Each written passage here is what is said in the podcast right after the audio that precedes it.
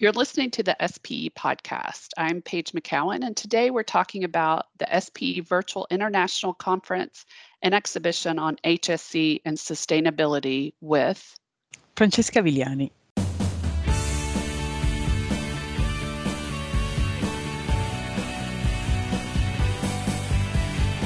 Welcome, everyone. Thank you, Francesca, for joining us today from Denmark. As I mentioned, we are previewing the SPE Virtual International Conference and Exhibition on HSE and Sustainability. It starts the 27th of July. You can still register for the event by going to the SPE events page at spe.org/events.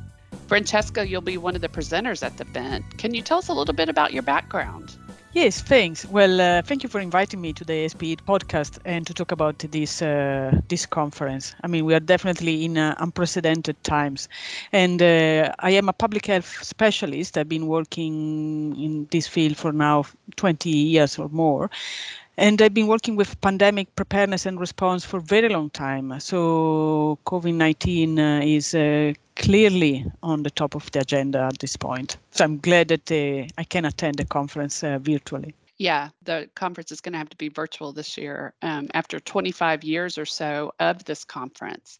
Um, and like you said, with everything going on in the world, I'm sure your industry, it must have been a roller coaster for the past um, few months. It has been. I mean, we activated our crisis management team and business continuity plan already in January uh, when the situation was clear in uh, in China, and since then uh, we had to work very much uh, on a daily basis, reassessing priorities, and also developing uh, and innovating as we were going along. Um, but uh, it's been a pleasure also to work with the sector, which I think is has been ab- among the first responders to to the crisis, even before COVID nineteen was declared a pandemic.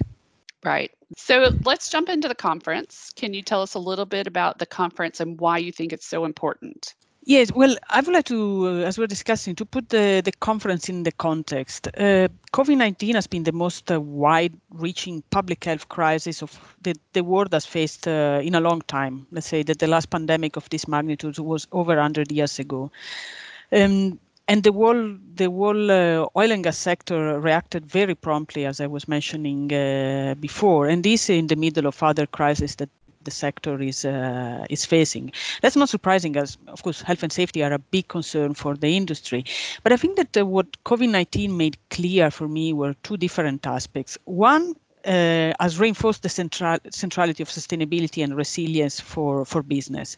Uh, companies that integrated sustainability and transparency strategically into business operation prior to COVID-19 crisis put an even stronger focus on it during the crisis. And I think we're better able to, to deal with the changes brought about by COVID-19.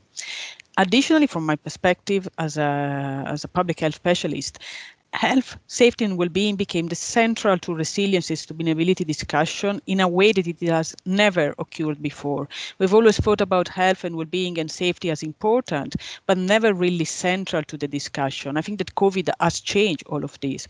So the conference uh, would be absolutely a unique opportunity to all of us professionals to reflect on the changes that uh, you know the crisis has uh, has created, but also on uh, you know how do we deal with the new normal from the different perspective, and what can be the effort uh, that we can make to to recover and rebuild, but in a real sustainable way based on what we have understood. Much of the work of the Society of Petroleum Engineers is accomplished by members. Become a volunteer and use your knowledge and experience to influence SPE programs and activities. As a volunteer, you can enhance your leadership skills while meeting and working with other SPE members from across the globe. There are many opportunities to get involved, regardless of your experience, location, or experience level. To learn more about the League of Volunteers, visit spe.org/volunteer. So, um, tell us a little bit about the session your paper is going to be in. Yes, so the session is called Population Health and it's taking place on uh, Tuesday, 28th of July at uh, 1 o'clock uh, CST time. And uh, it's really my favorite session, of course. Uh, it's dealing with uh, the way in which government, companies, and communities can work together to improve uh, human health, and uh, is making again population health uh, becoming more central to the whole discussion about uh, the sector, but also highlighting the importance of partnership and making clear that you know we cannot talk about population health and sustainability unless we work on these issues together. So it's a great session.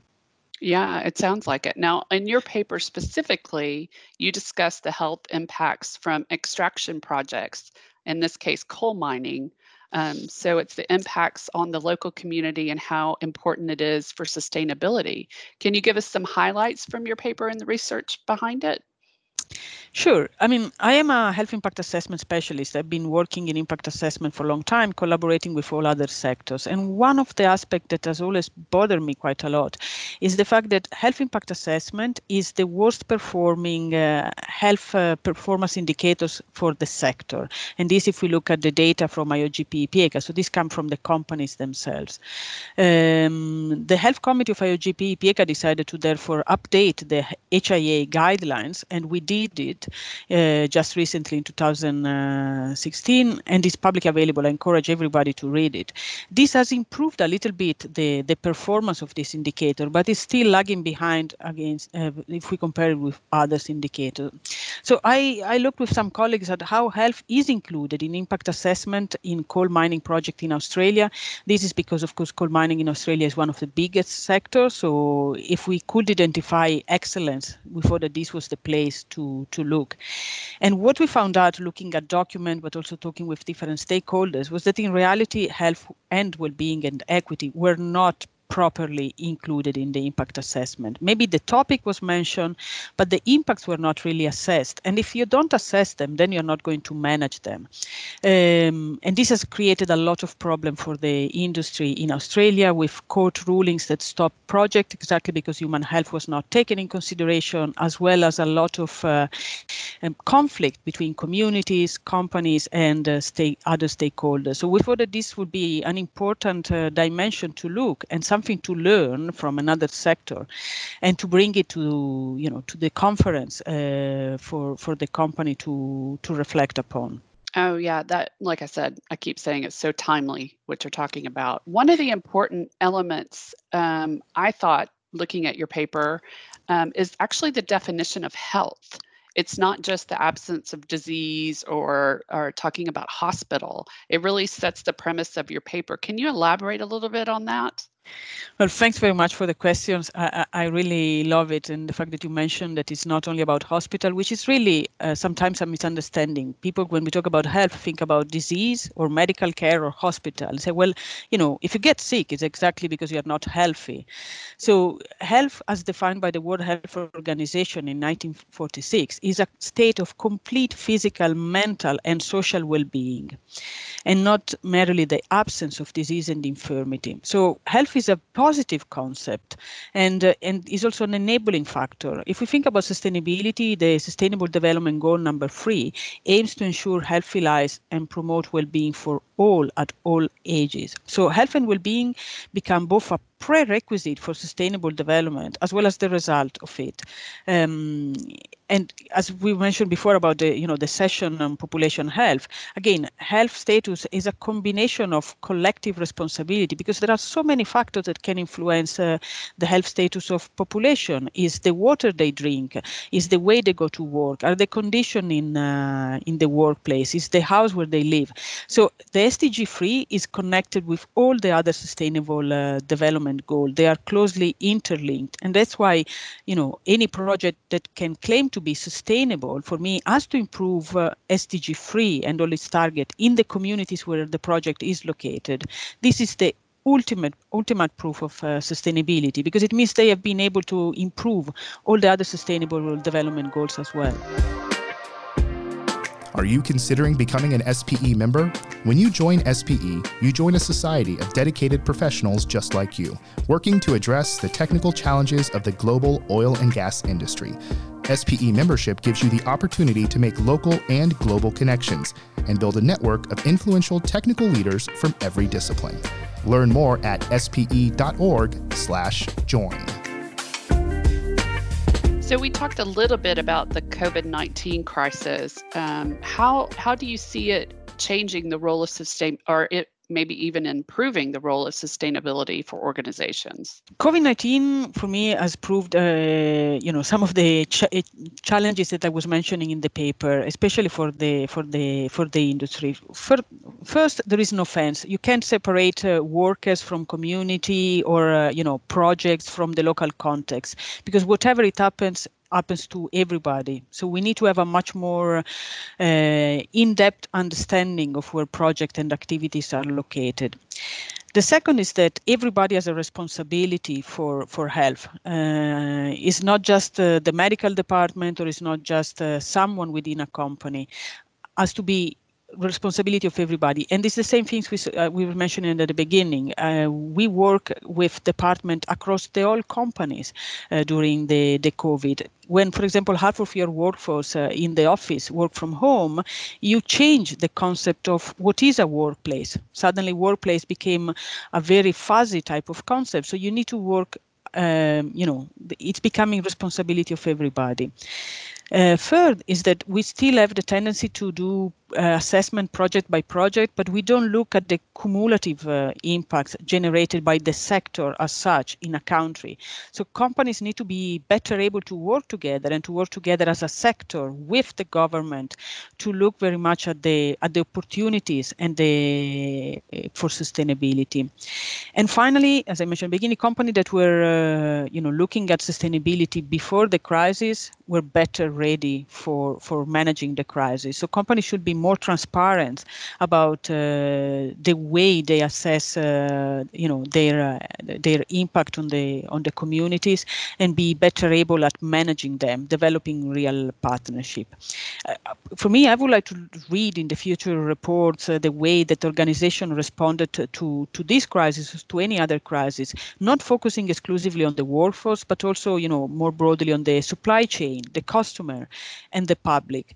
Uh, and emphasizing the areas where they, you know they went above and beyond the legal compliance, really f- thinking in more strategic and future uh, future terms, and also you know what have we learned from this crisis that will make us better able to deal with uh, you know with either a second wave of COVID or with another crisis that surely will uh, arrive. Yeah, I think there's a lot of lessons learned for the future on this. And I can imagine that the next HSE and Sustainability Conference will be full of COVID papers and discussions. Probably yes. Probably yes. SPE is proud to co sponsor the Energy and Data webinar series. Engage and connect with the energy and data community from anywhere in the world by participating in our monthly webinars. On the 30th of July at 8 a.m. Central Time, tune in with Sashi Gunturu and learn about subsurface data engineering. Join us for this great learning experience by visiting energyanddata.org to register now. The Energy and Data webinars are powered by AAPG, SEG, and SPE. So, Francesca, as we said, the um, the SPE Virtual International Conference and Exhibition on HSE and Sustainability starts uh, July 27th. And again, this is going to be a virtual conference. What can people expect of it being virtually? Yeah, so it's going to be a new a new conference, a new way to participate to conferences. Some of the events will be live, but uh, a lot of the other, like uh, my session, is going to be with uh, pre-recorded uh, presentations. However, all of us four presenters are going to be attending uh, the question and answer session at the end. So I still hope we are going to have a very lively debate and the possibility to to exchange, probably even in a you know in a more constructive structured way because maybe working and doing it from home, uh, we have more time to to interact in a different way. Although we'll miss not being able to visit uh, Bogota this time. yes, the travel is the one thing, um, and then also um, the networking. But hopefully, like you said, there'll be great interaction with the Q and A, and people will be able to, um, you know, discuss further, which is one of the big um, draws from a conference like this. Yeah, I think that uh, the participants will need to look, uh, you know, to be. We need to be better prepared this time. We need to have a look at the program and uh, knowing in advance want uh, where we want to to engage because uh, yes, the casual uh, networking will not be an option this time. Yes, hopefully maybe, the next one. Yes, hopefully the next one. Well, thank you, Francesca, for your time today. And if you want to hear more about Francesca's paper, you can still register for HSE at spe.org slash events. Thanks, Paige. Thank you. I appreciate your time. It's been an honor.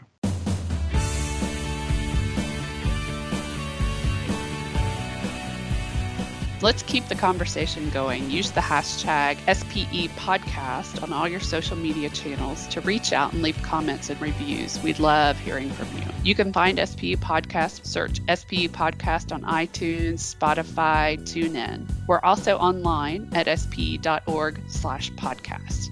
Special thanks to this episode's guest, Francesca Viliani. I am Paige McCown. Thank you for listening.